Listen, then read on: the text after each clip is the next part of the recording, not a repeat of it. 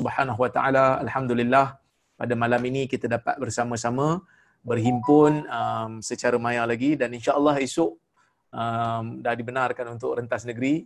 Jadi mungkin ada yang nak balik kampung, boleh balik kampung lah esok. Ya, baik. Kita sambung semula perbincangan kita berkaitan dengan kitab Riyadhus Salihin dan kita masih berada dalam bab sidq, bab bercakap benar.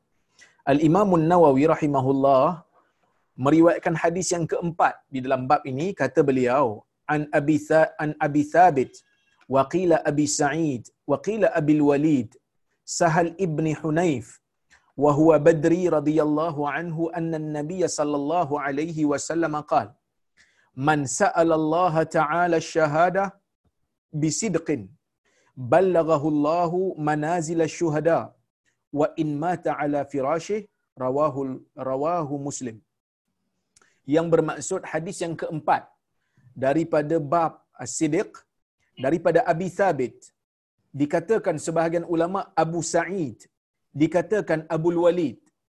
Tetapi uh, berlaku khilaf tentang kunyah. Kunyah ni nama gelaran bagi Sahal tetapi mereka tidak berbeza pendapat. Nama sebenarnya adalah Sahal bin Hunayf. Wa huwa Badri radhiyallahu anhu dia adalah orang yang terlibat dalam perang Badar. So ini satu keistimewaan orang yang terlibat dalam perang Badar ni akan disebut wahwa Badri. Dia adalah ha, orang yang terlibat dalam perang Badar kerana mereka ini kalau ikut ranking mereka adalah di, di antara ranking yang kedua ataupun yang ketiga daripada ranking sahabat yang tertinggi.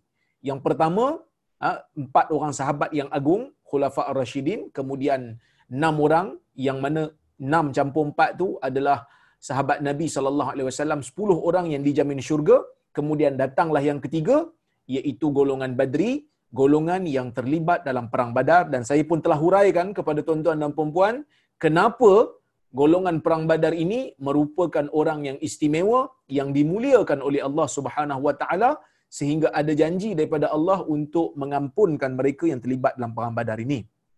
Baik. Kemudian daripada itu kata al-Imam An-Nawawi radhiyallahu anhu anna an-nabiy sallallahu alaihi wasallam. Sesungguhnya Nabi sallallahu alaihi wasallam qaal ya Nabi sallallahu alaihi wasallam bersabda man sa'ala Allah taala syahadah. Sesiapa yang uh, meminta daripada Allah Subhanahu wa taala untuk mati syahid bisidqin yang mana dia doa kepada Allah, dia minta kepada Allah untuk mati syahid dan dia minta tu dengan benar-benar. Dia minta tu dengan sifat benar dia dia bukan hanya berlakon, dia bukan hanya minta tu sekadar main-main, dia minta sungguh-sungguh, maka Allah Subhanahu wa taala akan menyampaikannya kepada tingkatan-tingkatan syuhada walaupun dia mati di atas katilnya sendiri. Walaupun dia mati di tempat tidur dia sendiri, tapi bila dia minta kepada Allah untuk uh, mati dalam keadaan syahid dengan sebenar-benar minta sifat benar ni menyebabkan Allah akan memberikan kepada dia pahala syahid. Kenapa? Kerana niat dia tadi dan sifat benar yang ada pada dia minta kepada Allah untuk mati syahid. Yang ni saya dah huraikan dulu iaitu seseorang yang mana dia tidak mampu untuk pergi uh, berjihad ataupun tidak mampu untuk pergi berperang disebabkan oleh kerana ada keuzuran luaran. Yang mana jika tidak kerana uzur tersebut maka dia dah pergi dah ke tempat perang tersebut. Maka dia telah diberikan oleh Allah Subhanahu wa taala pahala yang lengkap. Kerana uh, halangan kalau tak kerana ada halangan tadi dia pergi dah. Ha, ini yang disebutkan oleh Nabi sallallahu alaihi wasallam dalam sebuah hadis. Idza maradal abd aw safar kutiba kataballahu lahu minal ajr ma kana ya'malu sahihan muqima hadis riwayat Bukhari atau kama qal yang bermaksud apabila seorang hamba itu sakit ataupun bermusafir Allah akan tulis baginya pahala sama seperti mana dia beramal dalam keadaan dia sehat dan bermukim. Orang sakit umpamanya dia salat dalam keadaan duduk. Dia salat dalam keadaan duduk, dia tak mampu untuk berdiri kerana sakit, maka pahalanya Ha, pahalanya tetap diberikan ha, pahala yang sempurna oleh Allah Subhanahu Wa Taala kerana tidak mampu. Sopalah macam kita sekarang ni katalah kita ni jenis orang yang selalu pergi ke masjid umpamanya kan. Kita selalu pergi ke masjid, kita berjemaah di masjid. Cuma bila berlaku saja PKP ni kita tak lagi masjid. Tak boleh pergi masjid. Kenapa tak boleh? Kerana kerajaan nak kawal wabak.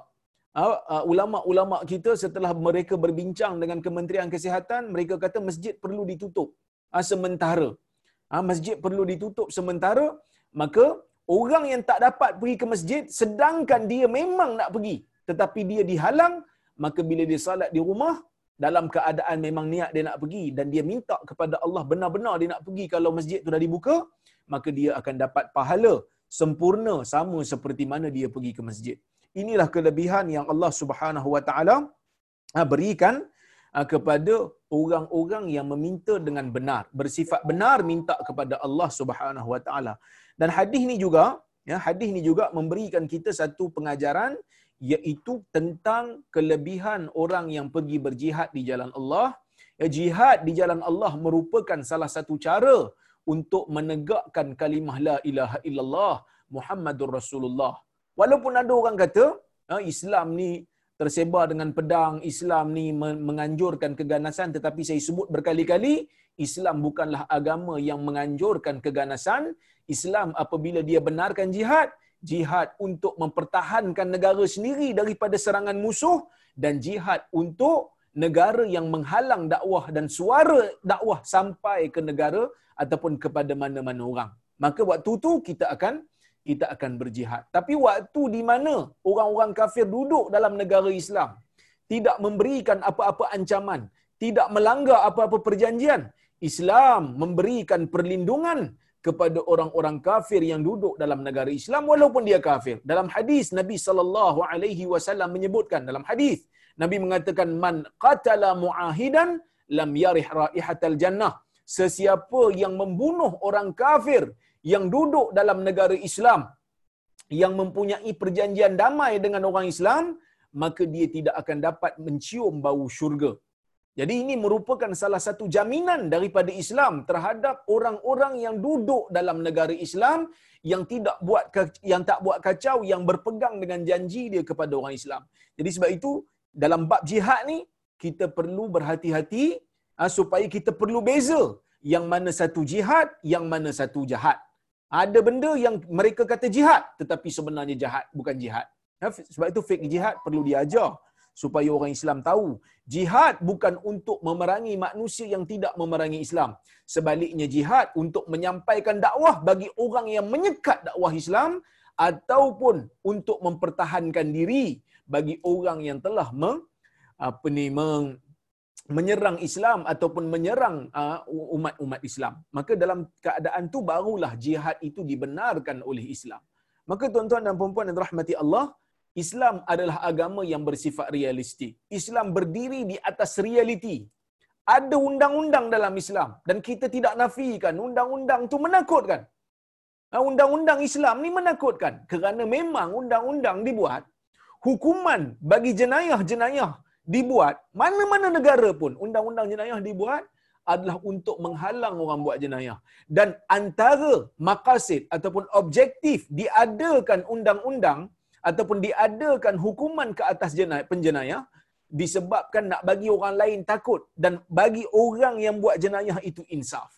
Jadi kalaulah kata buat jenayah dalam dunia ni, kan, katalah buat jenayah, tiba-tiba dapat bonus. Siapa buat jenayah dapat RM500. Saya ingat, ah, benduru-duru orang buat jenayah. Sebab ah, hukuman itu tidak menakutkan dan hukuman itu tidak menginsafkan. Islam apabila dia datang, dia nak menguruskan kehidupan manusia. Dia bukan cerita satu benda yang khayal.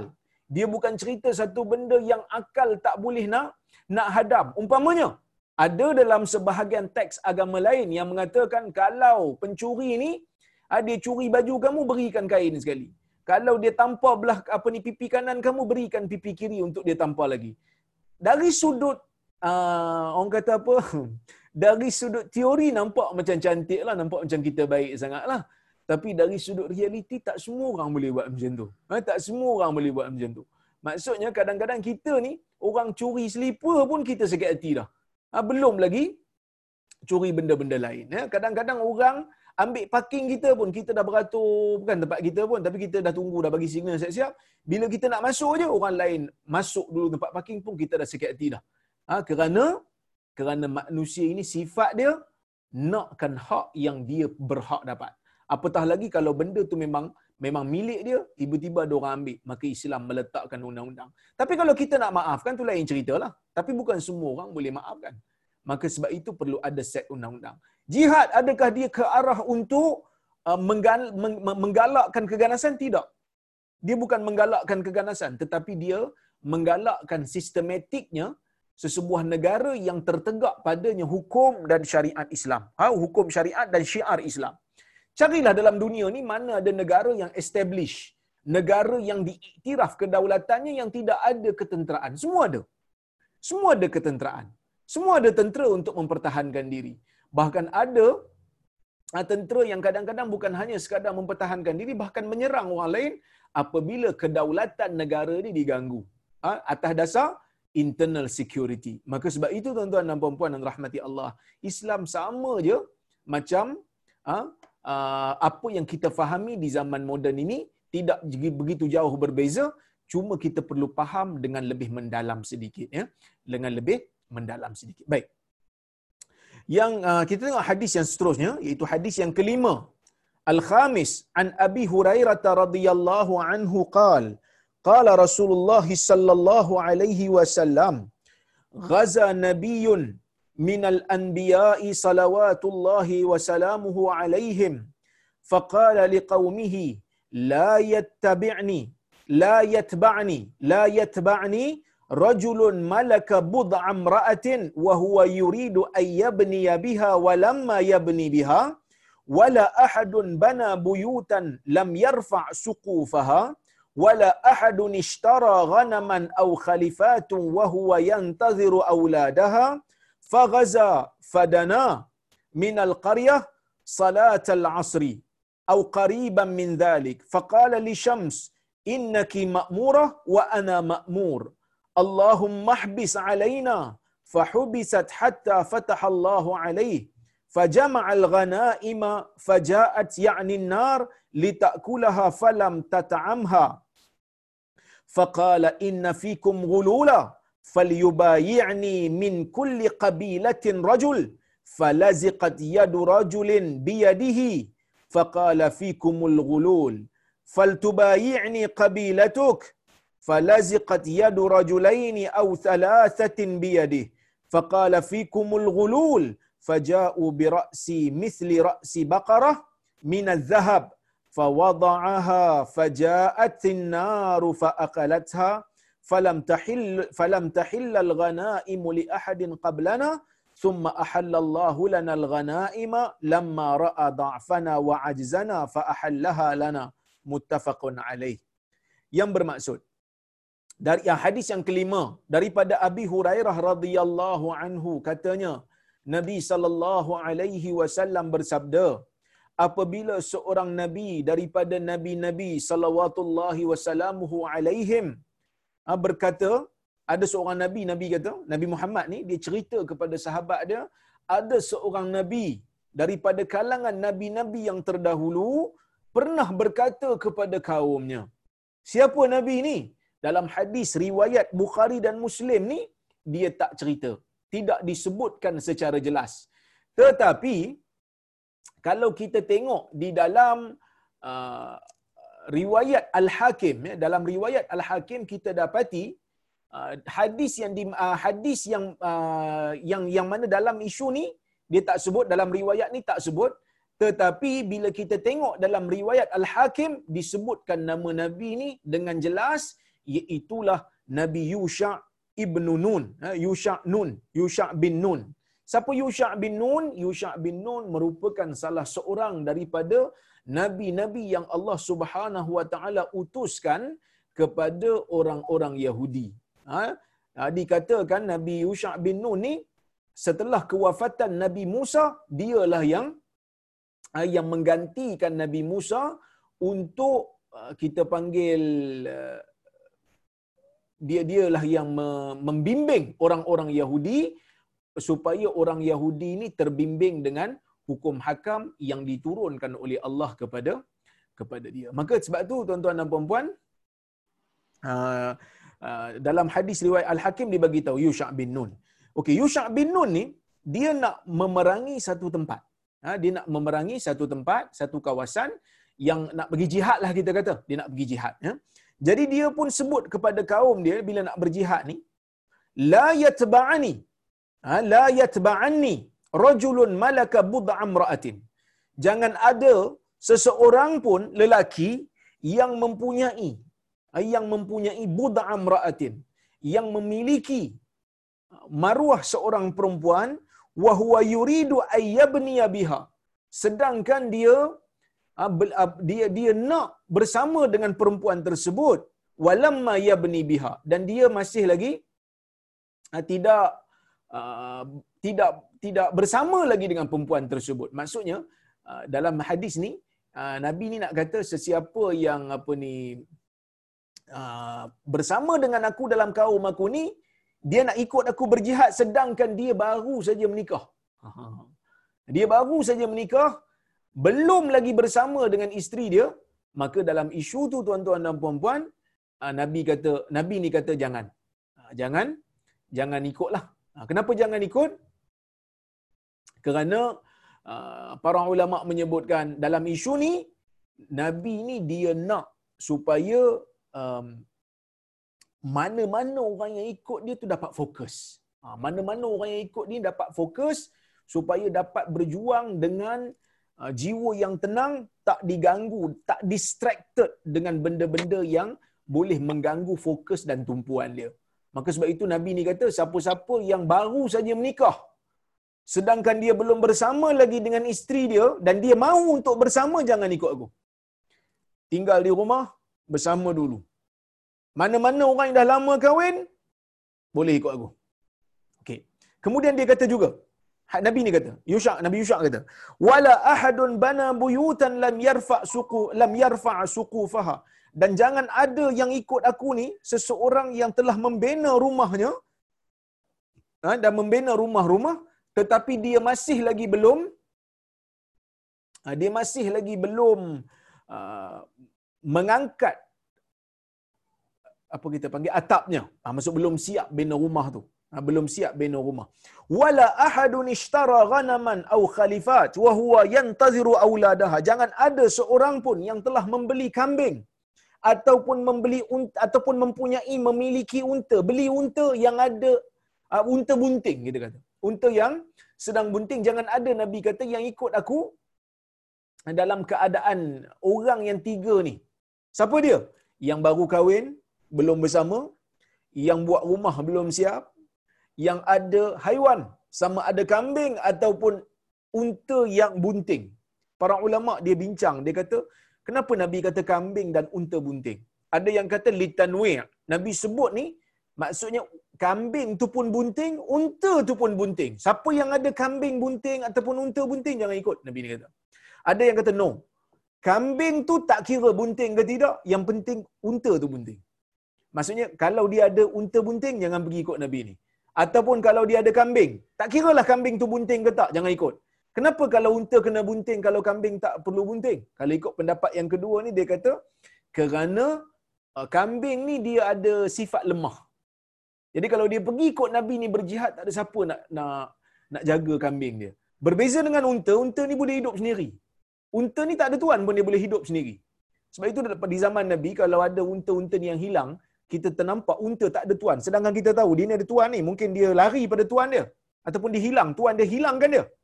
Nabi kata, malaka walaha. Biarkan dia. Biarkan dia. Ma'aha hidha'uha wa ma'uha. Sedangkan dia ni ada air dalam dia punya apa? Dalam dia punya bonggol. Dan dia pun, kaki dia pun kuat.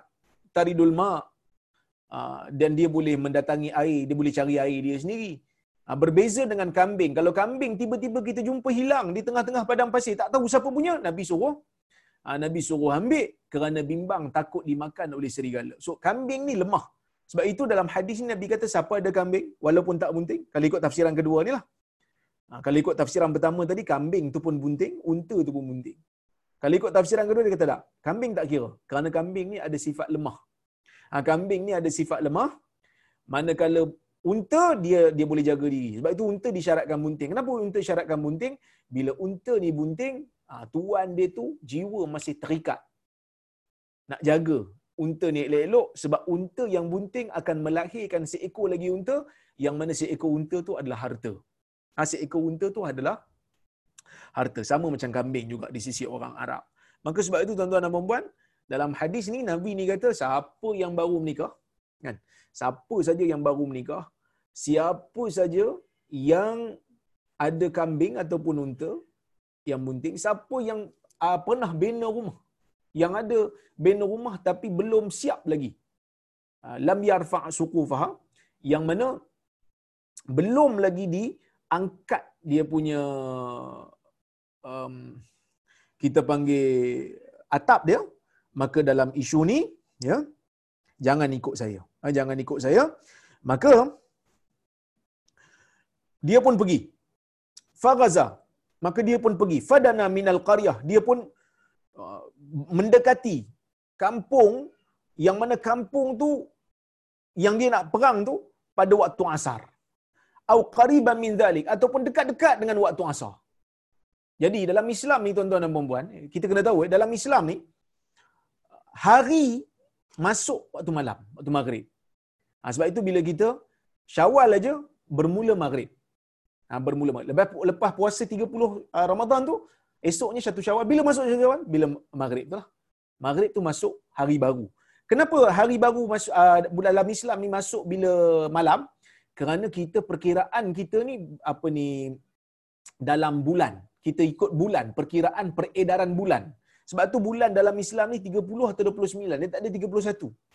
Sama ada 30 ataupun 29. Ha, eh, dia tak macam bulan uh, kita panggil bulan Masihi.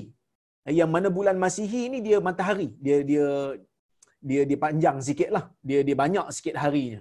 Maka bila uh, malam saja dekat-dekat masuk bila dia masuk asar kan bila masuk asar maka dalam isu tu Nabi ni kata uh, Nabi Muhammad sallallahu alaihi wasallam kata dia ni dekat-dekat nak masuk asar ni dikatakan oleh sebahagian ulama antaranya um, Qadhi Iyad ketika membahaskan tentang hadis ni dia kata Nabi ni dia pergi menyerang. Ha, dia pergi menyerang kampung ni dia pergi berjihad lawan dengan orang kampung ni waktu malam. Ya waktu bukan waktu malam, waktu dekat-dekat nak asar hari Jumaat. Kita semua tahu uh, orang Yahudi ni sebab Nabi ni dia bawa orang Yahudi. Ha, dia bawa orang Yahudi, dia pimpin orang Yahudi, dia bimbing orang Yahudi. Jadi hari Sabtu merupakan hari di mana orang Yahudi tak boleh nak nak bekerja, tak boleh nak berjihad. Sebab mereka percaya bahawasanya uh, hari Sabtu ni hari yang perlu di direhat.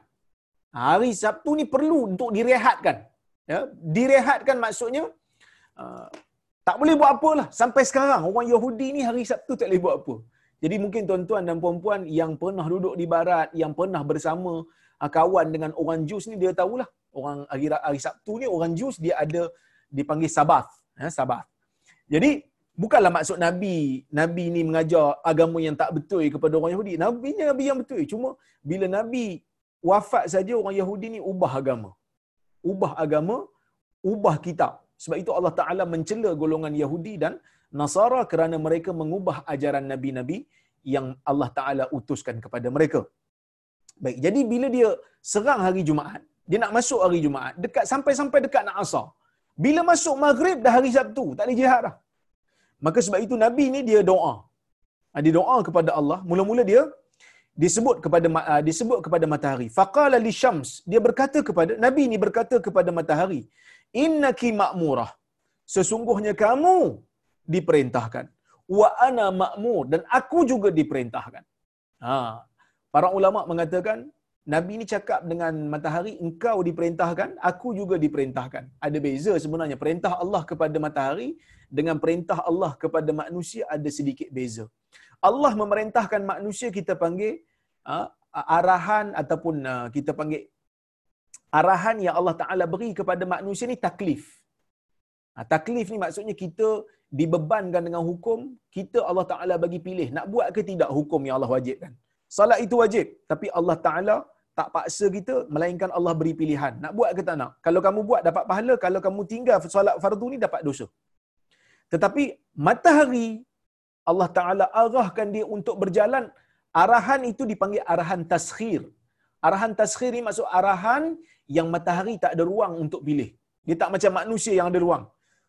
Manusia ada ruang untuk pilih. Nak solat pun okey tak solat Allah Taala akan uh, bagi balasan neraka. Kalau solat Allah Taala bagi balasan syurga ataupun bagi bagi pahala. Maka ada beza sikit. Tapi dua-duanya diarahkan. Malaikat diarah uh, sorry matahari diarahkan manusia juga diarahkan.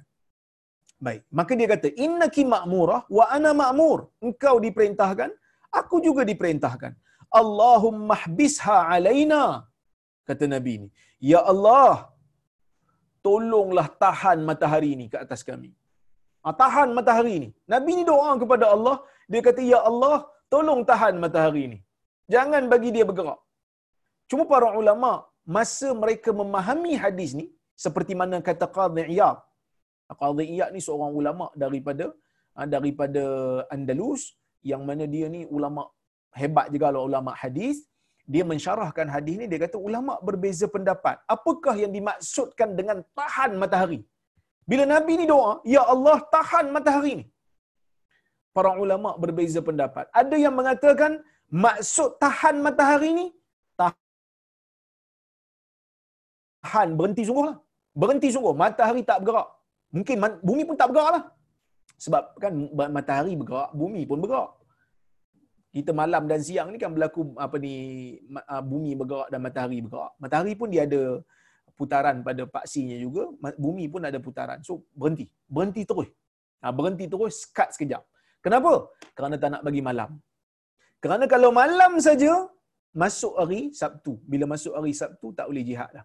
Sedangkan mereka sedang melakukan kerja jihad untuk menegakkan syiar Allah menentang orang yang memusuhi agama Allah Azza wa Jal. Maka tuan-tuan dan puan-puan, ini tafsiran pertama. Tahan matahari ini jangan bagi berat. Ada yang kata bukan tahan. Ada yang kata bukan tahan. Allahumma hbisha alaina wahai Tuhan sekat matahari ini maksudnya jadikan matahari ini kembali seperti mana sebelum apa ni asar kami masuk lepas asar jadikan kembali balik kembali balik. Ha, kembali balik supaya jadi awal siang balik. Ada juga yang kata ya batiat. Matahari jadi slow. Masa bahagian ulama ha, setuju dengan tafsiran yang ketiga ni. Ibn Hajar menyebutkan perkara ini dalam Fathul Bari. Masa dia mensyarahkan hadis ini dia kata matahari itu Allah Taala gerakkan juga bumi pun gerakkan juga tapi jadi slow sikit. Yang ni kita panggil mukjizat para nabi. Mukjizat para nabi yang mana mukjizat ni Allah Taala beri kepada Nabi sallallahu alaihi wasallam. Mana-mana nabi yang Allah Taala nak beri. Allah bagi mukjizat ni kepada nabi untuk membuktikan kepada manusia nabi ni benar-benar diutuskan oleh Allah. Apa itu mukjizat? Mukjizat ni perkara luar biasa yang mencari adat. Oh ini dah bahasa klasik lah ni bila saya kata mencari adat ni zaman saya belajar dululah.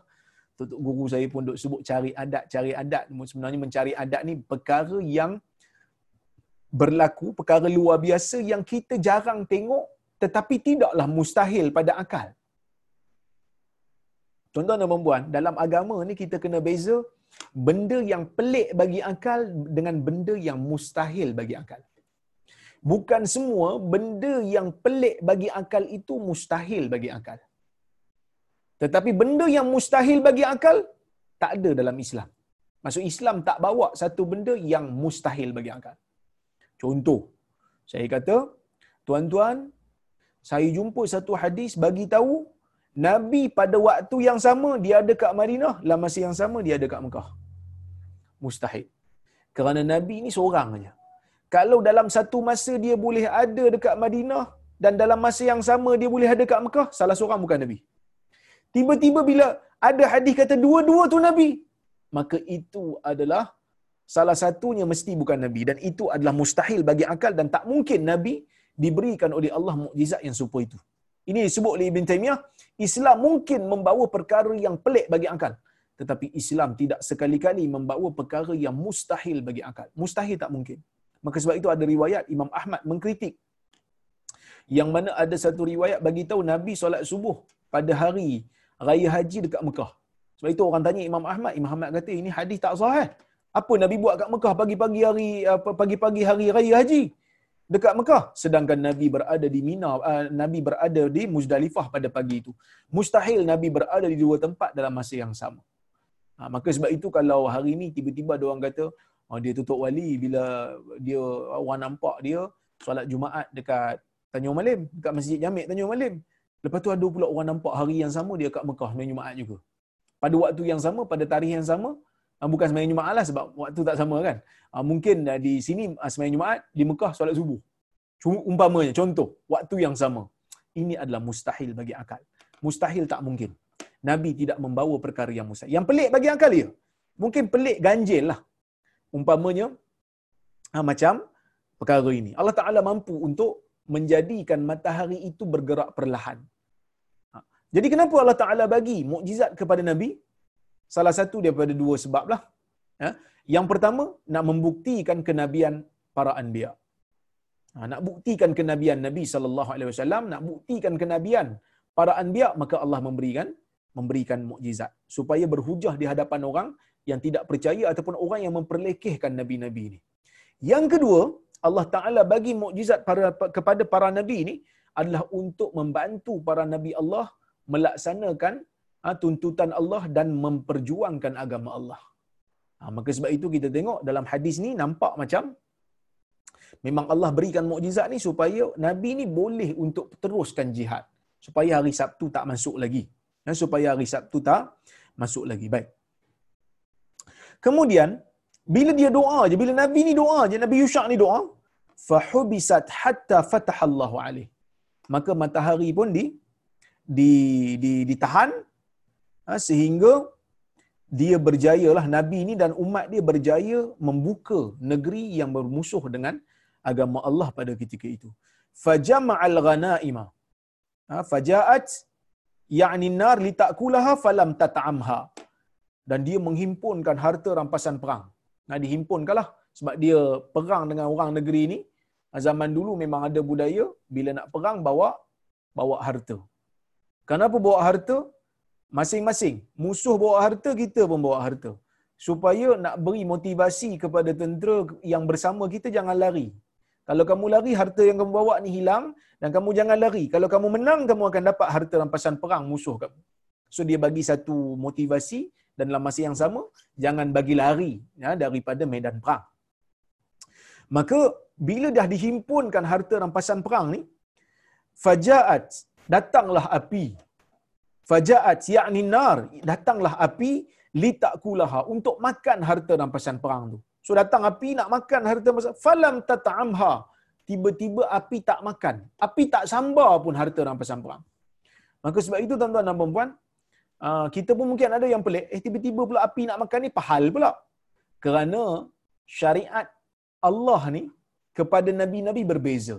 Ha, syariat Allah kepada para anbiya tak sama. Yang sama hanyalah akidah. Akidah sama. Maksudnya akidah Nabi Adam dengan akidah yang dibawa oleh Nabi Nuh, dengan akidah yang dibawa oleh Nabi Ibrahim, dengan akidah yang dibawa oleh Nabi Musa, Isa dan seumpamanya sampailah kepada Nabi Muhammad sallallahu alaihi wasallam. Akidahnya adalah sama, iaitu berdiri di atas tauhid. Mengesakan Allah, mengiktiraf Allah sebagai pencipta segala makhluk dan menetapkan hanyalah Allah yang disembah semata-mata. Tuan-tuan dan puan carilah Quran. Carilah Quran seruan para anbiya daripada Ibrahim sampai kepada Adam, sampai kepada Musa, sampai kepada Nuh, sampai cerita bila kita baca baca baca Quran ni kita akan dapati ke semua para anbiya mengajak umat-umat yang seleweng daripada ajaran tauhid untuk kembali kepada tauhid. Ha, untuk kembali kepada menyembah Allah semata-mata. Ha, maka akidah tidak berubah. Yang berubah apa dia? Syariat. Ha, syariat berubah. Apa syariat? Syariat ni benda praktikal. Ha, benda praktikal. Kenapa Islam perlu ada benda praktikal? Kerana agama yang Allah Taala cipta ni yang Allah Taala turunkan kepada kita ni adalah agama yang selari dengan fitrah insan. Agama yang Allah Taala bagi kat kita daripada dulu daripada syariat Nabi Adam sampai syariat Nabi Muhammad ni agama yang selari dengan fitrah manusia. Apa itu fitrah manusia? Fitrah manusia ini benda yang ada dalam jiwa insan. Benda yang terbuku dalam jiwa insan yang tak berubah. Lahir-lahir macam itulah dia. Sebelum dipesong oleh syaitan macam tu dia. Maka fitrah yang ada dalam jiwa insan ni apa dia? Rasa nak Tuhan. Mana-mana manusia yang normal lahir dalam dunia selagi mana tak belajar benda yang bukan-bukan, selagi mana tak dibisik dengan benda yang bukan-bukan, dia rasa diri dia ada Tuhan. Maka sebab itu kalau kita tengok dalam dunia ni, majoriti masyarakat dunia beragama. Ada agama. Majoriti. Kalau ada yang atheist pun, bukanlah ramai. Hanya berapa persen saja. Ya? Itu pun sangat tak saintifik. Mereka rasa mereka free thinker. Sebenarnya mereka bukan free thinker, tetapi sebenarnya mereka telah menjadi uh, bengap dan tengin, kata orang Perak. Ya? Maksudnya mereka tidak percaya kepada Tuhan, kononnya alam ni berlaku dengan sendirinya. Sebab itu kalau tuan-tuan dan puan jumpa je orang yang free thinker yang tak percaya Tuhan ni, tanya satu soalan je. Can nothing produce something? Boleh tak sesuatu yang tak ada mencipta yang ada? Absolute nothing cannot produce anything. Sesuatu yang tak ada apa, kosong, tak ada apa-apa. There's no power, apa ni tak ada tenaga, tak ada apa, tak ada asap, tak ada api, tak ada apa pun tak ada. Sejuk pun tak ada, apa pun tak ada, semua itu semua makhluk, semua benda tak ada. Tiba-tiba nak jadi ada alam yang tersusun macam ni. Mustahil. Ha, mustahil. Maka sebab itu kita kata orang yang menjadi free thinker, orang yang menjadi etis ni sangat-sangat sikit. Kebanyakan manusia beragama. Kenapa? Kerana beragama adalah tuntutan fitrah. Kenapa beragama? Kerana agama hasil daripada rasa diri nakkan Tuhan.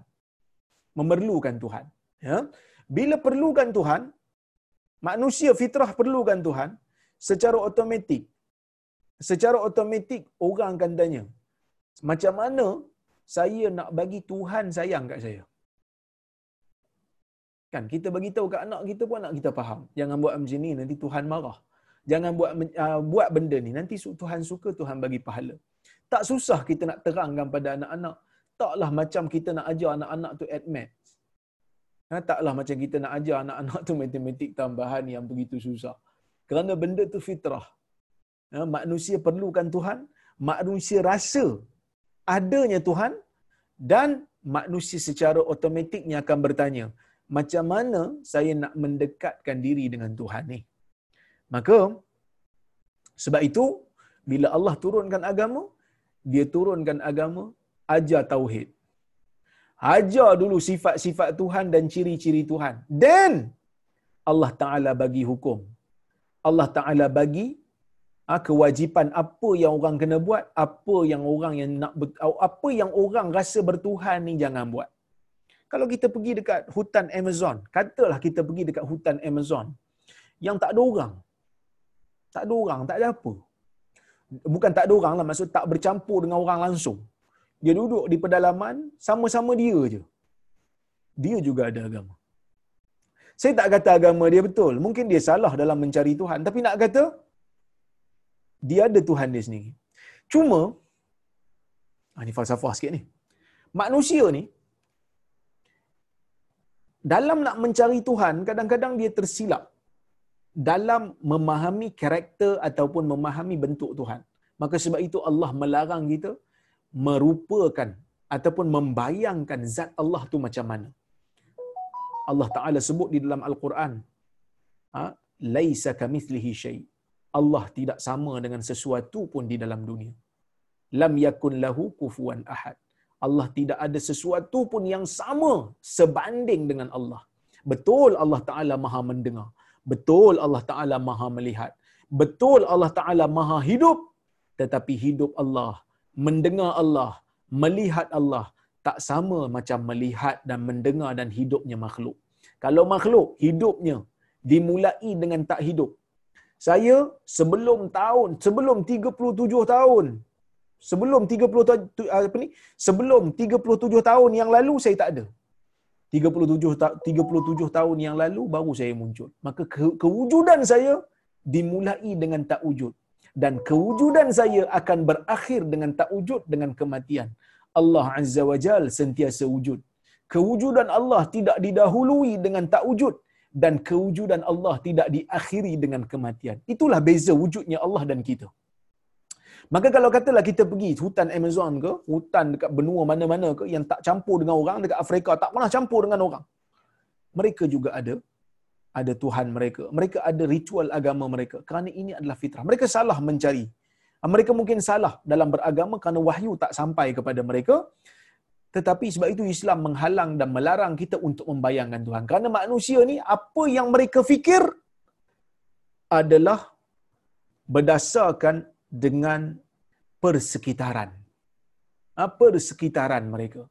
Sebab itu tuan-tuan dan puan benda ni menariklah kalau kita nak gaji. Uh, tuan-tuan katalah kita pergi kampung asli kan yang tak beriman ni, katalah kita pergi Afrika, kita tengok ada ritual dia membayangkan Tuhan dia, Tuhan dia mesti muka lebih kurang macam dia, rambut kerinting, gebang-gebang. Jarang kita tengok orang yang berada di Afrika kalau dia buat berhala, berhala dia sama macam berhala orang Eropah uh, di zaman Greek umpamanya. Tak sama. So, berhala Zeus dan seumpamanya, mereka akan ada ciri-ciri Eropah. Kenapa? Kerana mereka membayangkan Tuhan berdasarkan apa yang mereka lihat dan persekitaran mereka. Maka sebab itu kita tengok, ha? pada hari ini pun, uh, ada satu orang, uh, seorang ustaz juga, bagus juga ustaz ni, dia staff, uh, apa ni, uh, apa ni pegawai MRM, apa ni, multi reverted Muslim kalau tak silap. Sahabat saya juga Firdaus Wong yang uruskan yang run NGO ni. So dia ada seorang ustaz yang bertugas di sana, nama ustaz ustaz tu Ikram Muhammad Noh kalau tak silap saya. Dia ada buat satu macam ceramah, dia tunjuk agama Kristian pun sebenarnya berbeza dari sudut membayangkan Jesus tu sendiri. Kalau ada ditunjuk gambar-gambar uh, Jesus negara Arab, gambar Jesus gambar Nabi Isa tu macam pemuda Arab dan uh, pemuda Bani Israel lah. Kalau kita pergi Eropah, nampak muka macam orang putih. Kalau pergi China, muka China. Kalau pergi belah Afrika, muka Afrika. Kalau kita masuk gereja India, muka Jesus gelap macam orang India. Bila kita masuk gereja orang puak-puak rasta, rambut dia pun rasta macam orang rasta. Kenapa? Kerana manusia ni apa yang mereka fikir dan apa yang mereka ilustrasikan berdasarkan kepada apa yang mereka lihat. Allah Azza wa Jal, ya. Allah Azza wa Jal tidak berbangsa. Allah lah yang mencipta bangsa. Maka sebab itu Allah melarang kita untuk menggambarkan zat dia. Kenapa? Kerana kalau kita gambarkan zat kita, uh, ke zat Allah, kita akan terbayang bangsa kita. Orang Melayu, so dia akan lukis macam Melayu. Orang Jepun dia lukis macam Jepun, mata sepek macam dia juga, hidung pun kembang macam dia juga. Kan? Ha, kalau India dia akan gelap lah. Ha, dia akan gelap lah. Macam saya lah lebih kurang kan. Jadi tak boleh membayangkan Allah kerana Allah tidak mewakili mana-mana bangsa. Cuma nak bagi tahunya, rasa bertuhan tu ada dan soalan yang biasa orang tanya bila telah percaya kepada kepada kewujudan Tuhan dia, mereka akan tanya, automatik akan tanya fitrah. Tuhan ni nak apa? apa yang disuruh kita buat, macam mana kita nak bagi dia sayang kita? Inilah fitrah. Maka Allah turunkan siap-siap agama supaya orang tidak meneka-neka. Orang tak meneka Allah punya zat macam mana, tetapi orang tahu Allah mempunyai sifat yang tak sama dengan makhluk. Allah tidak berbangsa dan tidak berjantina. Allah tidak berketurunan. Allah tidak didahului kewujudannya dengan tidak wujud dan tidak berakhir dengan kematian. Supaya orang tahu Allah tak sama dengan makhluk dan Allah suruh buat benda ni. Allah wajibkan buat benda ni. Allah wajibkan buat benda ni. Allah larang buat benda ni. Allah Taala suka benda ni. Allah Taala benci benda ni. Supaya orang yang mengikut uh, tuntutan wahyu akan dapat akan dapat kita katakan um, panduan yang sejelas-jelasnya apa yang Allah suka, apa yang Allah benci, apa yang Allah wajibkan, apa yang Allah haramkan, apa yang Allah kata benda ni sunat, apa yang Allah Ta'ala kata benda ni makruh. Manusia akan dapat penjelasannya melalui jalan wahyu. Maka sebab itu kita kena ikut para anbiya. Okey. Jauh sangat dah saya pergi ni sudut falsafah agama. Tapi saya nak bagi tahu pada tuan-tuan dan puan-puan, oleh kerana Allah itu tidak berubah. Oleh kerana Allah itu Tuhan. Daripada azali dia Tuhan dan selama-lamanya dia Tuhan, maka sebab itu akidah tidak berubah. Kepercayaan manusia kepada Tuhan ini tak berubah kerana Tuhan itu tak berubah. Tauhid mengakui Allah pencipta, mengakui Allah maha melihat, mengetahui Allah maha mendengar, mengetahui Allah maha hidup, mengetahui Allah maha berkuasa ke atas setiap sesuatu. Yang ni macam mana nak berubah? Sebab Allah tu tak berubah. Yang berubah adalah manusia. Oleh kerana yang berubah itu adalah manusia, bukan Tuhan, maka akidah itu tidak berubah selama-lamanya. Daripada zaman Nabi Adam alaihi salam sehinggalah zaman Nabi Muhammad sallallahu alaihi wasallam, akidah adalah sama akidah adalah sama. Yang berbeza apa? Yang berbeza adalah syariah. Yang berbeza syariat. Kenapa syariat berbeza? Kerana manusia berbeza. Orang di zaman Nabi Musa, tabiat dan suasana tak sama macam orang yang hidup di zaman Nabi Isa. Orang yang hidup di zaman Nabi Adam alaihi salam, keadaan dan situasinya tak sama macam orang yang hidup di zaman Nabi Muhammad sallallahu alaihi wasallam. Oleh kerana suasana zaman itu berubah, maka syariat yang Allah Taala yang Allah Taala turunkan kepada manusia untuk menguruskan urusan manusia juga juga akan berubah mengikut kepada perubahan zaman dan perubahan tabiat insan. Oleh kerana itulah akidah tak berubah kerana Tuhan tak berubah, tetapi syariat berubah kerana manusia itu berubah. Maka sebab itu kita tengok syariat Nabi Musa ha, syariat Nabi Musa alaihi salam kalau nak apa ni taubat kena bunuh diri. Ha, kalau nak taubat kena bunuh diri. Agak-agak kalau kita hidup zaman Nabi Musa, berani ke kita taubat? Ha, kata tak tahulah ustaz, lambat lagi lah kita nak bertaubat. Kerana Allah Taala sebut di dalam Al-Quran. Allah Taala sebut di dalam Al-Quran. Allah kata Nabi Musa ni berkata kepada tak kaum dia, ya qaumi innakum zalamtum anfusakum. Ya? Innakum zalamtu anfusakum bittikhadhikumul bittikhadhikumul ijla fatubu ila bari'ikum faqtulu anfusakum zalikum khairul lakum inda bari'ikum fataba alaikum innahu huwa tawwabur rahim Nabi Musa kata wahai kaumku kamu, kamu kamu telah melakukan kezaliman kepada diri kamu sendiri ya kamu telah melakukan kezaliman kepada diri kamu sendiri kerana kamu mengambil uh, benda lain kamu mengambil haiwan ini sebagai sembahan maka bertaubatlah kamu kepada Tuhanmu bunuhlah diri kamu. Bunuh diri, taubat kena bunuh diri. Zalikum khairul lakum inda bari'ikum. Itu lebih baik di sisi Tuhan kamu. Fataba alaikum. Mudah-mudahan dia menerima taubat kamu. Innahu huwa tawwabur rahim. Kita yang taubat tak kena bunuh diri pun lambat nak bertaubat. Agak-agak kalau kita hidup zaman Nabi Musa alaihi salam, adakah kita nak bertaubat? Wallahu alam. Tetapi syariat itu telah diubah. Syariat itu telah diubah masuk zaman Nabi Muhammad sallallahu alaihi wasallam taubat tidak perlu bunuh diri. Orang nak taubat tak perlu bunuh diri. Kenapa? Kerana agama Islam adalah agama yang bersifat rahmat, bukan agama yang bersifat keras, bukan agama yang bersifat tegas. Umat Nabi Musa mungkin sesuai untuk mereka. Kenapa sesuai untuk mereka? Mungkin kerana mereka ni ada tabiat-tabiat yang menyebabkan mereka sesuai dengan syariat itu. Berbeza dengan syariat Islam. Maka sebab itu Nabi kata bu'istu bil hanifiyati samhah. Aku diutuskan dengan syariat yang Ya, dengan dengan agama yang hanif, yang tauhid tak berubah, as-samhah dan juga syariat yang pemaaf yang kita kata agak sedikit ada keluasan. Ha? Ah, samhah orang yang ah, bertoleransi. Maksudnya samhah syariat yang bertoleransi, syariat yang memberikan manusia itu ruang untuk lapang, rasa senang dan seumpamanya. Maka oleh kerana syariat berubah, Nabi sallallahu alaihi wasallam dalam hadis ni Nabi kita Muhammad sallallahu alaihi wasallam bagi tahu umat Nabi Yusha bin Nun mereka pergi perang macam kita juga. Tapi bila dapat harta rampasan perang zaman itu dapat je harta rampasan perang himpun api akan datang makan. Api akan jilat semua harta-harta yang mereka rampas. Maksudnya zaman terdahulu tak boleh makan harta rampasan perang mana-mana uh, umat yang dapat harta rampasan perang di zaman sebelum daripada umat Nabi Muhammad sallallahu alaihi wasallam terutama di nabi ini akan dijilat api yang datang daripada langit. Maka sebab itu dihimpunkan. Fajama'a fajama'al maghanim dia kata. Maka nabi ni pun himpunkan harta rampasan perang. Faja'at ya'ni nar. Datang api. Litakulaha falam tat'amha. Datang api untuk memakannya. Tetapi api itu tak mampu untuk makan. Faqala inna fikum ghulula. Bila tak makan aja nabi ni tahu. Ha, nabi dapat wahyu lah. Dia kata inna fikum ghulula.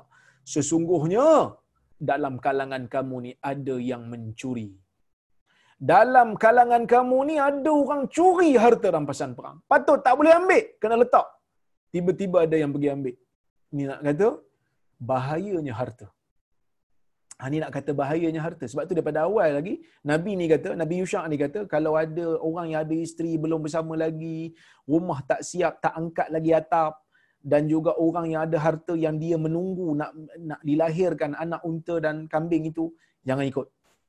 Kerana tak fokus nanti. So, itu semua berkaitan dengan harta dan wanita. Maka nak kata, Nabi nak bagi syarat, Nabi Muhammad SAW nak bagi syarat, bahaya kepada manusia ni, harta dan perempuan harta dan perempuan itu adalah uh, ujian bagi seseorang manusia. Maka Nabi kata inna eh, Nabi ni kata inna fikum ghulula. Dalam kalangan kamu ada yang men, mencuri, ada yang curang, ada yang apa ni sembunyi-sembunyi ambil harta rampasan perang sedangkan itu tak halal bagi dia. Falyubayi'ni min kulli qabilatin rajul. Ah, semua yang wakil daripada setiap kabilah mari datang salam dengan aku. Seorang wakil kabilah dia datang seorang-seorang datang falaziqat yadu rajulin biyadih tiba-tiba dalam banyak-banyak wakil tu ada satu orang wakil kabilah tu melekat tangan dia dengan tangan nabi ni bila melekat faqala fikumul ghulul. Nabi kata kepada wakil tu dalam kabilah kamu ni ada curang. Dalam kabilah kamu ni ada orang yang mencuri harta. Fal fal tubayi'ni qabilatuk. Maka setiap kabilah kamu ni setiap orang daripada kabilah kamu mari datang salam dengan aku. Falaziqat yadu rajulain aw thalathatin biyadihi. Maka bila disalam salam salam ha, adalah uh, disebutkan ha, um, bila salam ni salam janjilah salam berjanji salam sumpah maka adalah dua ataupun tiga orang lelaki daripada kabilah itu kabilah ni suku lah. Ha, suku itu jabat tangan dengan nabi tu melekat. Ha, maka dia kata fi kumul ghulul. Bila tangan dua orang ataupun tiga orang melekat dengan tangan dia dia kata pada kamu ni ada ada curang ada curi. Faja'u bi ra'si misli ra'si baqarah maka betul lah. Mereka datang bawa emas sebesar kepala lembu. Mereka letakkan. Maksudnya dia orang curi bukan sikit-sikit ni. Curi bersatu satu ketui emas yang begitu besar sebesar kepala lembu. Fa wada'aha maka dia pun letak. Ha, mereka yang curi ni letak. Faja'atin nari faakalatha. Datanglah api kemudian api itu pun makan. Falam tahillal ghanaimu li ahadin qablana. Nabi kata nabi Muhammad kata yang mana ghanimah ni tak pernah tak pernah halal pun pada orang pada seorang pun sebelum daripada kita. Seorang pun tak pernah makan harta rampasan perang. Summa ahallallahu lanal ghanaim. Tapi Allah menghalalkan ghanimah ni bagi umat kita, bagi syariat kita. Lamma ra'a da'fana wa ajzana. Kerana Allah melihat, Allah tahu tentang lemahnya kita. Ya, kerana kelemahan kita dan ketidakmampuan kita. Ya. Allah melihat, Allah tahu, Allah Taala tahu umat Nabi Muhammad sallallahu alaihi wasallam ni lemah dan tidak mampu, maka Allah menghalalkan ghanimah ini bagi agama kita. Maka sebab itu orang yang apa pergi berjihad di zaman Nabi Muhammad sallallahu alaihi wasallam dapat harta rampasan perang dia akan dapat harta rampasan perang itu dibahagikan oleh pemimpin orang Islam maka sebab itu kita tengok apa ni dalam apa ni perang Hunain. Ada harta rampasan perang dalam perang Hunain ada harta rampasan perang. Maka sebab itu um, Nabi sallallahu alaihi wasallam membahagi-bahagikan harta rampasan perang itu kepada orang yang dia ingini. Baik. Hadis yang berikutnya, saya nak habiskan bab ni sebelum insya-Allah pada kuliah akan datang, hari Khamis nanti kita akan baca bab muraqabah insya-Allah. Hadis yang keenam, kata Imam An-Nawawi, an Abi Khalid Hakim Ibn Hizam radhiyallahu anhu qala, qala Rasulullah sallallahu alaihi wasallam, al-bay'an bil bil khiyar ma lam yatafarraqa fa in sadaqa wa in katama wa kadzaba muhiqat barakatu bay'ihima yang bermaksud ya um, daripada Abi Khalid Hakim bin Hizam. Hakim bin Hizam seorang sahabat Nabi sallallahu alaihi wasallam yang mana beliau ni merupakan sepupu, uh, sepupu uh, anak saudara Nabi, so, anak saudara Khadijah, sorry. Anak saudara Khadijah yang merupakan isteri Nabi sallallahu alaihi wasallam lahir 13 tahun sebelum daripada eh, apa ni sebelum daripada peristiwa um, uh, peristiwa fil, peristiwa tahun gajah, tahun Nabi lahir. So dia 13 tahun sebelum tu dia lahir. Dan dia ni merupakan salah seorang daripada pembesar Quraisy dan masuk Islam pada tahun ke-8 Hijrah waktu Nabi membuka kota Mekah. Dia masuk Islam lewat tetapi setelah dia masuk Islam, dia menjadi sahabat yang agung, sahabat yang baik. Dan dia meninggal pada umur dia 120 tahun. Ha, 120 tahun. Dikatakan dia masuk Islam pada umurnya 60 tahun. Ha, kemudian 60 tahun dia hidup 60 tahun dalam keadaan jahiliah, 60 tahun lagi dia hidup dalam keadaan Islam. Dan dia meninggal dunia pada tahun ke-60 Hijrah, umur dia 120 tahun pada waktu itu. Hakim bin Hizam radhiyallahu anhu, moga Allah meridainya, sahabat Nabi sallallahu alaihi wasallam. Dia mengatakan, Nabi sallallahu alaihi wasallam bersabda, "Al-bay'ani bil khiyar ma lam yatafarraqa." Dua orang yang berjual beli itu mempunyai khiyar, mempunyai hak untuk membatalkan jual beli selagi mana mereka berada dalam majlis akad. Nah, yang ni, tuan-tuan dan puan ada tafsiran sikit. Mazhab Hanafi, mereka kata, orang yang berjual beli boleh, orang yang sedang berada dalam majlis akad boleh membatalkan jual beli selagi mana akad belum berlaku. So kat sini dia kata, Nabi kata kat sini, dua orang yang berjual beli boleh membatalkan selagi mereka tidak berpisah. Hanafi kata berpisah tu maksud berpisah dengan kata-kata. Maksud selagi mana mereka tidak uh, tidak menyatakan mereka tidak setuju, tak berpisah dari sudut kata-kata, masih lagi tawar menawar, maka mereka ada ruang untuk ber, berjual beli. Uh, berjual beli. Tetapi mazhab uh, Hanafi, uh, sorry, Hambali, ya. Uh, Hambali dan juga Syafi'i mereka mengatakan Ah, hadis ini maksudnya setelah jual beli berlaku, setelah berlakunya ijab dan kabul, selagi mana berada dalam majlis akad, tak keluar lagi daripada majlis akad, dua-dua tu boleh membatalkan jual beli yang telah berlaku. Walaupun pihak satu lagi tak setuju. Yang ni dipanggil dalam Islam khiyarul majlis. Ha, khiyarul majlis. Jadi pendapat yang tepat adalah pendapat Hambali dan juga Syafi'i kerana hadisnya jelas.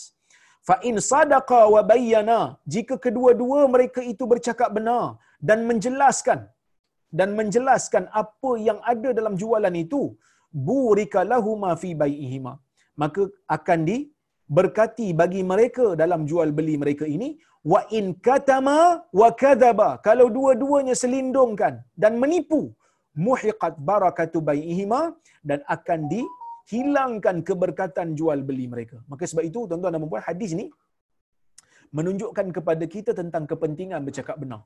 Kadang-kadang kita rasa bila kita cakap benar tu macam rugi. Sebenarnya tak rugi. Bercakap benar tu tak rugi. Bercakap benar ni untung sebenarnya. Kerana datang keberkatan daripada Allah Subhanahu Wa Taala. Terutamanya bagi orang yang berniaga lah. Kadang-kadang orang berniaga ni nak sebut benda-benda yang boleh merugikan jualan dia ataupun tidak melakukan jualan dia. Jadi rasa macam nanti orang aku cakap betul-betul tak laku. Tapi sebenarnya datang keberkatan daripada daripada Allah Subhanahu Wa Taala ni janji daripada Nabi orang berniaga kena cakap betul. Orang berniaga tidak boleh menipu, orang berniaga tidak boleh ber, berdusta dan berbohong. Ha, maka sebab itu dalam hadis Nabi sallallahu alaihi wasallam Nabi sallallahu alaihi wasallam berkata uh, Nabi satu hari Nabi melalui satu kawasan orang jual uh, makanan. Makanan tu bertimbun, lepas tu Nabi masukkan tangan dia ke bawah timbunan itu dan Nabi fawajada balala. Tangan Nabi rasa ada basah di bawah tu. Maka Nabi cakap pada penjual tu, afala wada'taha fawqa sabr hatta yarahan nas kenapa kamu tidak meletakkan di basah ni yang basah ni di atas supaya uh, orang lain boleh tengok? Fa inna man ghasya falaysa minna. Wa kama qala. Sesiapa yang berbohong bukan daripada kalangan kami. Maksud bukanlah sikap orang beriman bila berbohong dalam perniagaan. Maka sebab itu bila dalam niaga ni tuan-tuan dan puan janganlah ada kita berbohong kerana mungkin kita untung sekejap tetapi keberkatan daripada perniagaan tu akan hilang. Akan hilang baiklah kita meniaga dalam keadaan kita kita mendapat berkat daripada Allah Subhanahu wa taala wallahu alam so insyaallah kita tengok soalan Um, kalau ada soalan-soalan yang saya boleh jawab, saya akan jawab. Ya. Cuma ada soalan yang hari tu yang saya tak jawab lagi. Uh, saya ingat pasal istinjak pun tak silap. Dia istinjak ni tuan-tuan dan puan proses menghilangkan najis daripada badan setelah kita buang air. Ya. Uh, cuma dalam istijmar, dalam istinjak ni ada satu bab dipanggil istijmar. Istijmar ni maksudnya kita menyucikan uh, najis bukan dengan air. Dia sebenarnya terbaik kita menggabungkan di antara benda kesat dan air itu terbaik. Tapi kalau ada salah satu, air lebih baik. Jadi bagi saya orang Melayu ni tak ada masalah lah memang guna air. Cuma katalah kita pergi tempat yang tak ada air. Yang ada cuma toilet paper. Dibenarkan untuk kita beristijmar, menghilangkan najis, menggunakan uh, tisu tu selagi mana dia kesat tetapi dengan tiga kali sapuan. Eh, tiga kali sapuan. Tapi dia kata Ustaz, um, tiga kali tu tak hilang juga bau dia. Kan? Tiga kali itu disyaratkan mesti hilang warna, hilang fizikal. Tapi kalau bau still ada, yang mana kalau kita sapu banyak kali pun bau tak hilang, itu dimaafkan. Kerana kadang-kadang guna air pun, dia tak hilang bau dia, melainkan kena guna sabun. Sedangkan guna sabun tu bukanlah satu kewajipan. Yang penting, tempat itu, tempat keluar najis itu, ha, kembali kepada asal. Kering kembali seperti asal dan hilang semua warna dan juga fizikal uh, najis yang dikeluarkan itu. Wallahu a'lam. Okey. Assalamualaikum. Waalaikumsalam. Adakah doa kunut perlu dibaca tiap kali dalam solat subuh? Isu ni tuan-tuan dan puan isu yang ulama berbeza pendapat. Mazhab Syafi'i dan juga Maliki mereka mengatakan sunat untuk kunut subuh. Mazhab Syafi'i kata sunat aba'at. Jadi kalau tinggal kena sujud sahwi. Ya tetapi mazhab Hambali dan juga Hanafi mereka mengatakan tidak ada. Ya tidak ada um, pensyariatan kunut subuh sepanjang tahun atau sepanjang masa tak ada. Yang ada cuma kunut nazilah. Kenapa mereka berbeza pendapat? Kerana ada hadis riwayat Abu Daud daripada Anas yang mana Anas kata dalam hadis tu uh, mazalan Nabi SAW yaqnut hatta faraqad dunya Nabi sentiasa berkunut sehingga Nabi meninggalkan dunia Cuma riwayat ini ada seorang perawi nama dia Abu Ja'far Ar-Razi yang tidak begitu kuat. Maka sebab itu kalau ikut pendapat saya yang saya pegang, tidak ada kunut subuh berterusan. Tetapi kalaulah imam yang dilantik oleh kerajaan itu bermazhab syafi'i dan kita solat di belakang dia, maka kita berkunutlah bila dia berkunut. Wallahu a'lam.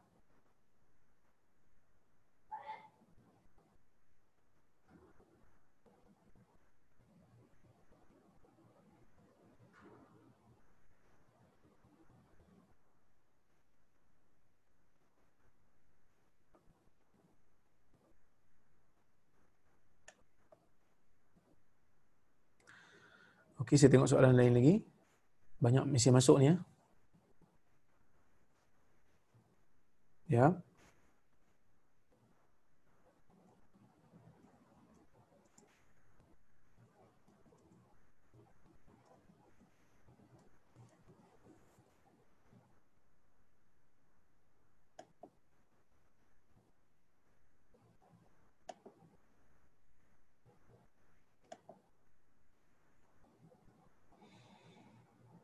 Okey.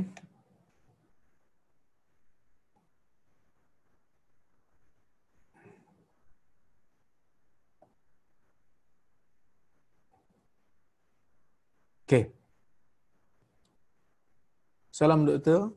Waalaikumsalam. Minta penjelasan hadis ni. Apakah statusnya dan saya kurang faham mengenai hadis ni? Dosa bersendiri. Hadis ni telah ditranslate kepada bahasa Melayu, original daripada English. Sauban radhiyallahu anhu akan datang berkata akan datang di hari kiamat penghakiman. Seorang hamba membawa pahala sebesar gunung tetapi Allah menghilangkan pahala itu sebagai bagai debu yang berterbangan. Sahabat radhiyallahu anhu bertanya bagaimanakah yang dimaksudkan itu supaya kami dapat membuat apa yang mereka buat? Nabi SAW berkata mereka mereka adalah dari kalangan kamu.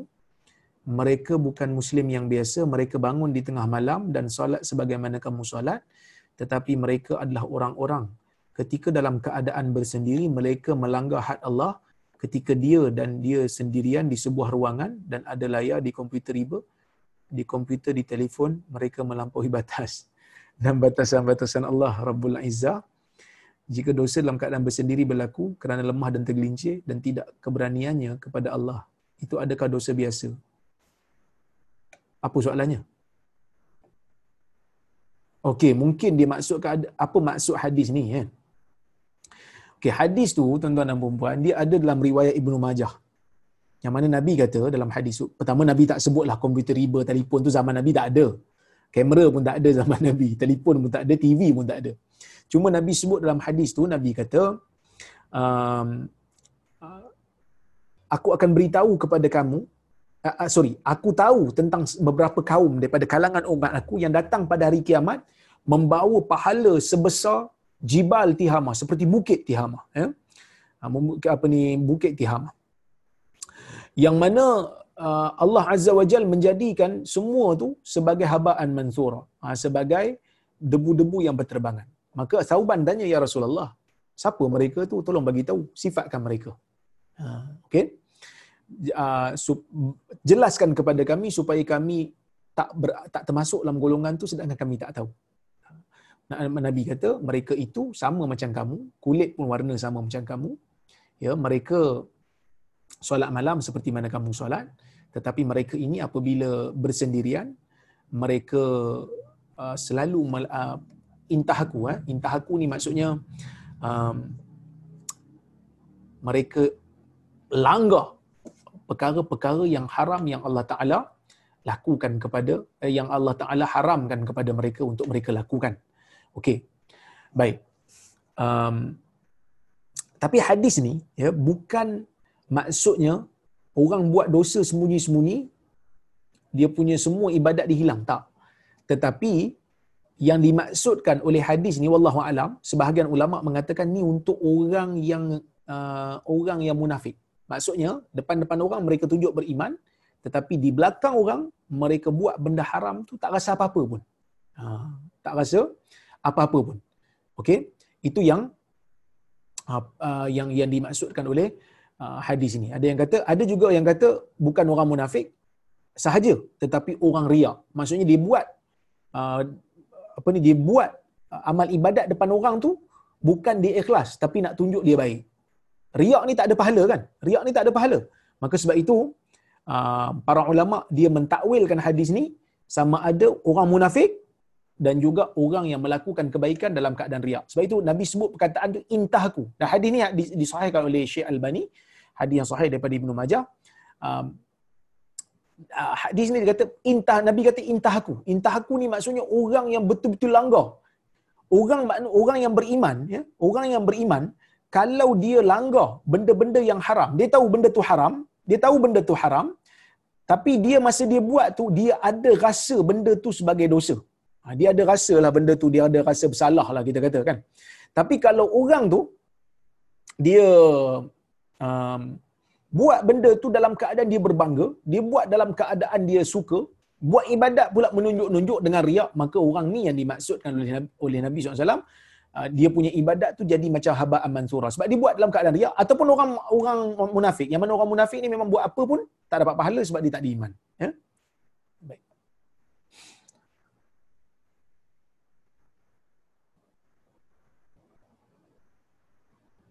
Okey, Assalamualaikum. Waalaikumsalam um, apakah um, kelebihan mati syahid syahid kecil orang yang mati kerana uh, lemas mati sakit lamput mati terhempas apa ni terhempap dengan uh, sesuatu. Okey. Dalam isu ni uh, syahid ni ada dua. Satu syahid dunia akhirat satu syahid akhirat. Ya ada juga yang kata syahid dunia. So ada tiga lah. Syahid dunia ni maksudnya dia pergi perang dia pergi perang tapi dia bukan nak mengangkat agama Allah tetapi dia nak nak bagi tahu dia dia riak. Dia nak bagi tahu kat orang dia berani kan? Ha, maka di dunia orang ingat dia syahid tapi sebenarnya di akhirat tak dapat apa-apa orang yang mati syahid akhirat dunia dan akhirat dia di dunia dia uruskan seperti syahid tak perlu mandikan jenazah dia tak perlu solatkan di akhirat pun dia syahid ini paling tinggilah ada satu lagi syahid akhirat dia panggil syahid akhirat ni maksudnya orang dalam dunia diuruskan seperti biasa mandikan seperti biasa mandikan, solatkan jenazah dia seperti biasa, cuma di akhirat mendapat syahid. Apa dia? Dia akan dapat pahala. Ha, dia akan dapat pahala yang besar di sisi Allah Subhanahu Wa Taala. Okey? Salam Ustaz. Isra Mi'raj tu bukan ke mustahil pada akal kita terutamanya akal umat-umat zaman tu. Baik. Uh, dia bukan mustahil bagi akal tetapi dia adalah benda yang pelik bagi akal. Kenapa saya kata begitu? Kerana Nabi wasallam waktu Isra, Nabi kan pergi ke Mekah dalam masa yang singkat. Nabi daripada Mekah, Nabi pergi ke Palestin, Baitul Maqdis dalam masa yang singkat. Zaman tu orang anggap macam pelik lah. Tapi zaman sekarang naik kapal terbang boleh sampai dah. Kan? Ha, naik kapal terbang boleh sampai dah. Jadi benda tu bukan mustahil pada akal tetapi pelik pada akal. Ya? Pelik bagi akal. Dan sebenarnya zaman tu pun bukanlah mustahil. Kerana mungkin orang naik kuda, kan orang naik kuda, dia naik laju, dia boleh sampai ke Baitul Maqdis, katalah dia naik kuda laju, dia boleh sampai dalam masa 3 minggu. Katalah dalam koket dia tu, masa tu ada semut. Yang mana orang tu 3 minggu sampai ke Baitul Maqdis, dan dalam masa yang sama 3 minggu datang balik. So semut yang ada dalam poket dia akan cakap pada semut lain, aku pergi Baitul Maqdis dalam masa 6 minggu je. Semut-semut yang menjadi kawan dia mungkin akan rasa, eh peliknya. Tapi sebenarnya tak pelik pun. Pelik pada akal semut. Tetapi tidak pelik pada kudrat Allah Azza wa Jalla.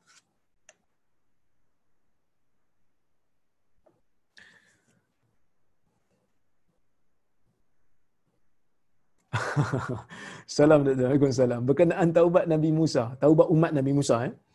Kena bunuh diri. Pada pandangan saya macam lagi senang sebab taubat lepas tu bunuh diri. Tak payah susah-susah dengan ujian selepas taubat. Minta penjelasan. Saya tak tahulah kalau bunuh diri tu rasa senang.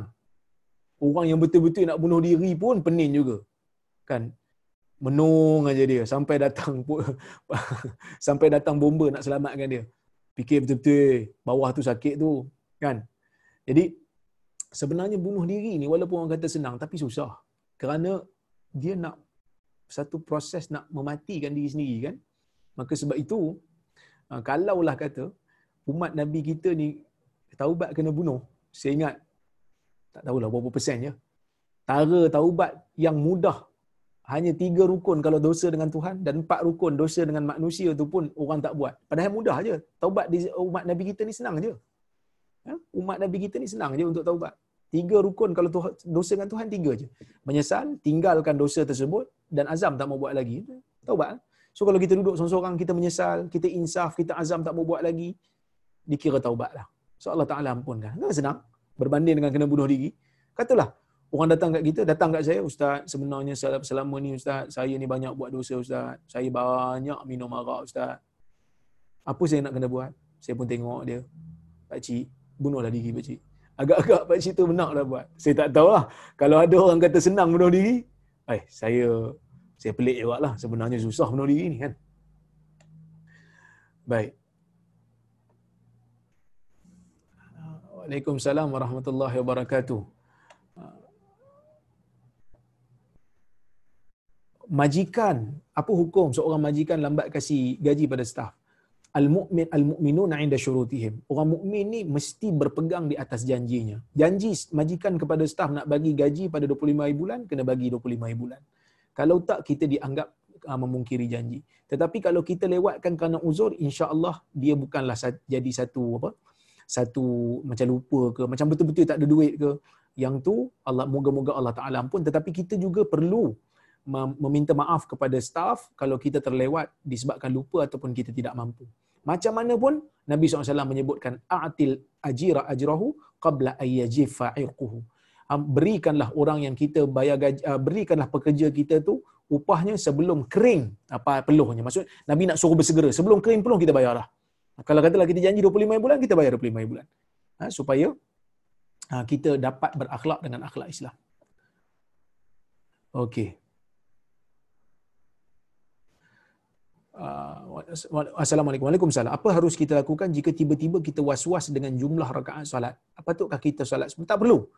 Kalau kita was-was itu ya dalam solat, maka kita ambil yang mana yang yakin. Katalah kita tengah solat kita kata dua ke tiga eh dua ke tiga eh kita kena ambil apa kita kena ambil dua kerana dua tu yang yang yakin kerana uh, al yaqin la yazulu bisyak ya la uh, al yaqin la yazulu bisyak maksudnya uh, yakin itu tidak akan hilang dengan uh, de, uh, dengan uh, syak kita syak aja ha, kita kita syak tapi syak itu tidak boleh membatalkan yakin. Apa yang yakin? Yang yakinnya, yang yakinnya adalah kita solat dua. Yang syak tu tiga. Maka kita kata dua ke tiga? Eh? Dua ke tiga? Sebenarnya tiga tu yang kita syak. Dua tu ya confirm dah. Aku solat tiga ke tadi? Ya? Kedua. Dua tu betul lah, yakin lah. Yang syak itu yang tiga. So kita ambil yang paling kurang, kemudian kita apa ni sujud sahwi selepas daripada itu. Tetapi kalaulah syak tu datang selepas daripada kita selesai solat, dah bagi salam habis dah, baru datang syak, maka tidak perlu untuk diambil kira solat kita dikira sah. Tidak ada uh, ruang untuk tidak ada iktibar ataupun tidak diambil kira syak yang apa ni tidak diambil kira syak yang datang selepas selesai kita ber, beribadat. Okey. Uh, Assalamualaikum Ustaz. Waalaikumsalam warahmatullahi wabarakatuh. Benarkah mazhab Hanafi ada metod tersendiri dalam ilmu kritik hadis sehingga ada beberapa hadis dalam Sahih Bukhari dan Muslim pun mereka anggap tidak sahih? Betulkan saya sekiranya? Betul. Tepat. Memang mazhab Hanafi dan Maliki mereka mempunyai syarat yang ketat untuk menerima hadis-hadis ahad. Hadis ahad ni apa dia? Hadis ahad ni bukan baca hadis hari ahad. Hadis ahad ni, hadis ni ada dua. Satu hadis mutawatir, satu hadis ahad hadis mutawatir ni ramai yang bawa hadis tersebut sehingga akal kita kata mustahil mereka berbohong. Ha? Yang ni standard dia macam Quran. Standard dia macam Quran dari sudut kekuatan hujah dia yakin pasti betul. Yang kedua, hadis ahad. Hadis ahad ni bawa tak sampai kepada tahap mutawatir. Contoh, hadis ahad kita datang ke pejabat, kita tengok kawan kita lambat. Kita pun tanya dia, apa siapa yang lambat datang pejabat ni? Biasa orang paling awal sekali. Dia kata sorry lah jam. Kita tak tengok. Kita tak bersama dengan dia. Tapi dia bawa satu berita, dia kata jam. Sedangkan dia tak pernah pun datang lewat dan dia bukan orang berbohong. Maka kita kata oh dia bagi berita kat saya jam. So dia bawa satu berita. Boleh jadi tak dia tipu? Boleh jadi sebab dia bukan maksum. Tapi dia tak pernah tipu. Dia orang baik. Maka kebaran kalian untuk tipu jauh. Kebaran kalian untuk tipu sangat nipis. Kemudian datang lagi seorang pun sama lambat. Kita kata pasal apa lewat ni? Jam. Dia bawa berita yang kedua. Tapi dua-dua itu tidak memustahilkan kebarang kalian untuk bohong ataupun silap. Tapi oleh kerana dua-dua ni orang baik, nak kata bohong pun jauh sangat. Tapi kita kata khabar dia sahih. Memang jam lah. Tapi katalah lima orang datang daripada perjabat yang berbeza-beza orang ni bawa berita kata jam, orang ni bawa berita kata jam, orang ni bawa berita kata dan masing-masing tidak kenal antara satu sama lain. Akhirnya kita buat keputusan. Walaupun kita tak nampak jam tu, kita kata betul. Khabar ini mutawatir, cerita ni mutawatir, mustahil mereka berpakat untuk berdusta. Contoh, orang tanya kita, siapa presiden Amerika Syarikat? Dengan bangganya, 10 orang kawan kita, orang kampung kita, makcik tori getah kat kampung pun akan kata, Donald Trump. Kita kata, mana tahu Donald Trump pernah cek kat White House ke? Tak adalah. Tapi ramai orang kata, buka TV pun orang kata, takkan mereka berpakat untuk berbohong. Maka khabar Donald Trump adalah Presiden Amerika Syarikat, khabar mutawatir. Cerita mutawatir. Tak mungkin mereka berpakat untuk berbohong. Kan? Tetapi, kalau khabar itu dibawa oleh orang sedikit, dikira ahad. So, hadis mutawatir, Hanafi terima, semua ulama terima. Wajib terima kerana ia adalah khabar yang pasti daripada Nabi sallallahu alaihi wasallam. Saya bawa tadi khabar yang secara umum lah. Ini Nabi ya. Nabi pun, ah, hadis Nabi pun adalah khabar. Khabar ahad tak sampai kepada tahap mutawatir. Maka ulama semak, saring nak tahu betul ke tidak perawi ini. Sebab tu dia letak syarat perawi kena baik, ingatan kena kuat, tidak berlaku sebarang kecacatan dalam riwayat tersebut. Uh, kalau nak tahu lebih lanjut boleh tanya dengan uh, Bro Shah Hakim uh, ataupun uh, uh, apa ni uh, apa uh, Syekh Amhari ke, uh, dia orang ni belajar. Haji Hamid pun boleh tanya. Uh, Kak Liza pun boleh tanya, dia orang belajar dengan saya. Sebelum daripada kita belajar apa ni Riyadhus Salihin ni, kami belajar uh, kitab yang saya tulis iaitu hadis palsu dan tak popular. So saya dah hurai kat dia orang, jadi dia orang boleh ulang ulang semula. Cuma Hanafi dan Maliki ni dalam bab hadis ahad uh, mereka ada letakkan syarat yang lebih ketat daripada Hanafi dan uh, sorry daripada Syafi'i dan juga Hambali. Hambali dan Syafi'i kata hadis ahad apa dia? Cukup lima syarat. Pertama, perawinya dari sudut agama okey. Bukan jenis kaki bohong. Bukan jenis tinggal salat. Agama bagus. Pelihara hadis bagus. Ingatan kuat. Catatan bagus. Yang ketiga, sanak bersambung. Sanak bersambung masa setiap perawi jumpa orang yang yang dia riwayat tu secara langsung, tidak ada gap. Kerana takut tengah-tengah ni ada gap yang tak dikenali, takut orang tu jadi pemalsu hadis. Syarat yang keempat, dia tak lupa, dia tak silap. Syarat yang kelima, tidak ada penyakit, mungkin dia ter, apa ni tersilap, ter, apa ni ter, terlepas lidah, tersasul dan seumpamanya. Maka lima syarat ni menjadi cukup lima syarat hadis jadi sahih. Itu Hambali dan juga Syafi'i. Tapi Hanafi ni kalau untuk hadis ahad dia tambah lagi. Dia kata hadis ahad tidak boleh menyanggahi kaedah umum. Tak boleh menyanggahi kaedah umum. Maliki kata hadis ahad tidak boleh menyanggahi amalan orang Madinah. Maka sebab itu Imam Malik tidak mengamalkan hadis puasa enam. Ha? Hanafi tidak mengamalkan hadis musarrah. Apa itu musarrah? Panjang cerita. Nanti boleh tanya dekat Dr. Zaharuddin. Ha? Dr. Zaharuddin. Apa itu hadis musarrah? Kenapa Hanafi tak pakai hadis musarrah? Kerana menurut mereka, hadis tersebut menyanggahi uh, kias. Menyanggahi kaedah yang umum. So dia kata kalau hadis tersebut menyanggahi kaedah umum, nak diterima hadis ahad yang menyanggahi kaedah umum, mesti perawi itu perawi yang faqih. Kalau perawi itu bukan faqih, tak diterima. Kalau perawi itu biasa-biasa, mungkin dia tersilap riwayat. Dia nak riwayat macam ni tapi dia terlupa. Maka tidak diterima. Maka sebab itu hadis uh, Hanafi ni dia punya usul hadis tu agak berbeza sikit ya. Uh, beza sikit. Baik.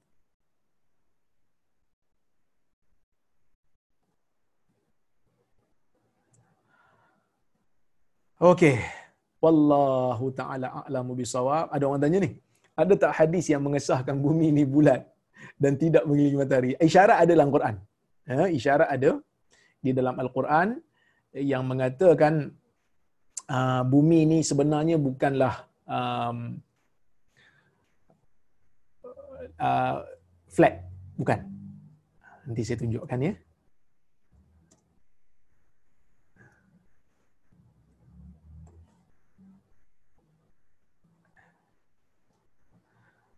Ya, saya tunjukkan ayat Qurannya. Nanti tuan-tuan boleh tengok dekat saya punya skrin ni.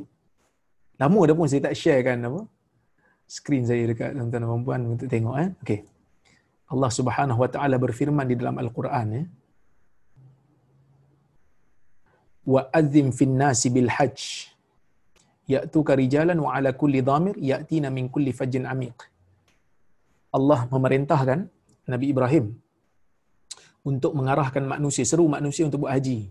Mereka datang berjalan kaki ataupun naik unta yang mana unta tu datang daripada fajin amiq daripada laluan yang dalam, laluan yang rendah. Daripada setiap laluan yang rendah.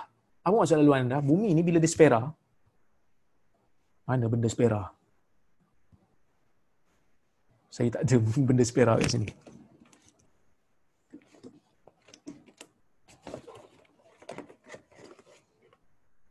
Okeylah. Katalah. Tak nampak. Tapi tuan-tuan mungkin boleh faham eh. Tuan-tuan boleh faham, bumi kan spera. Jadi kalau Mekah kat atas ni, katalah Mekah kat atas ni, setiap yang datang daripada luar Mekah, semua datang daripada tempat yang rendah daripada Mekah. Sebab itu Tuhan kata mingkul li fajin amiq. Daripada setiap jalan yang rendah. Ha. Okey. Maka uh, dalil itu sudah membuktikan. Tapi sebenarnya tak perlu pun isyarat daripada Quran dan Sunnah ni. Sebab uh, Al-Quran dan Sunnah suruh kita memandang alam. Jadi bila kita pandang alam, bulan spera, matahari spera, takkan bumi ketak. Takkan bumi flat kan? Ha, itu apa ni? Benda tu sains boleh buktikan. Maka tidak perlu untuk kita cari isyarat daripada Quran dan Sunnah. Habis itu Ustaz, kenapa kita sebut matahari terbit? Matahari terbit tu pada persepsi kita. Kerana kita melihat matahari itu terbit. Walaupun sebenarnya bukan matahari terbit, bumi yang berputar. Tapi sebab Nabi bercakap dengan orang di zaman tu yang mana nak bagi faham dia, matahari terbit, matahari terbenam. Pada zaman tu memang orang faham macam tu. Sekarang pun setelah kita tahu memang matahari bukan mengelilingi bumi, tapi bumi yang keliling matahari dan bumi berputar menjadi siang dan malam, pun kita still kata matahari terbit dan matahari terbenam. Walaupun kita dah tahu hakikat, kita tak ubah benda tu kerana kita bercakap daripada persepsi kita. Daripada perspektif kita, kita melihat matahari itu seolah naik. Sedangkan bumi yang berputar di orbitnya. Wallahu a'lam. Mudah-mudahan ada manfaat daripada apa yang saya kongsikan pada malam ini. Saya mohon maaf kalau saya tersilap kata, tersalah bahasa. Terima kasih banyak kepada Haji Shah, kepada kawan-kawan yang menguruskan kuliah ini. Ah, moga-moga ada manfaat. Uh, sentiasa kita berdoa agar Allah Subhanahu Wa Taala selamatkan bumi Malaysia ini daripada wabak dan penyakit dan insya-Allah mudah-moga kehidupan kita menjadi seperti sedia kala sebelum ini insya-Allah seperti sebelum ini lebih baik lagi amin ya rab qul qawli hadza wa astaghfirullahal azim li wa lakum wassalamualaikum warahmatullahi wabarakatuh Waalaikumsalam warahmatullahi wabarakatuh. Jazakallah Ustaz. Terima kasih. Allah Terima kasih. Ustaz. Terima kasih Ustaz. Terima kasih Ustaz.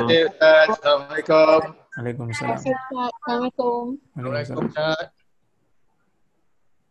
Terima kasih Prof. Semoga Terima dimudahkan kasih Ustaz. segala urusan. Assalamualaikum. Amin ya rab. Amin. Amin ya rab. Jazakumullah khair. Jazakumullah khair. Waalaikumsalam warahmatullahi wabarakatuh. Terima kasih Ustaz. Assalamualaikum warahmatullahi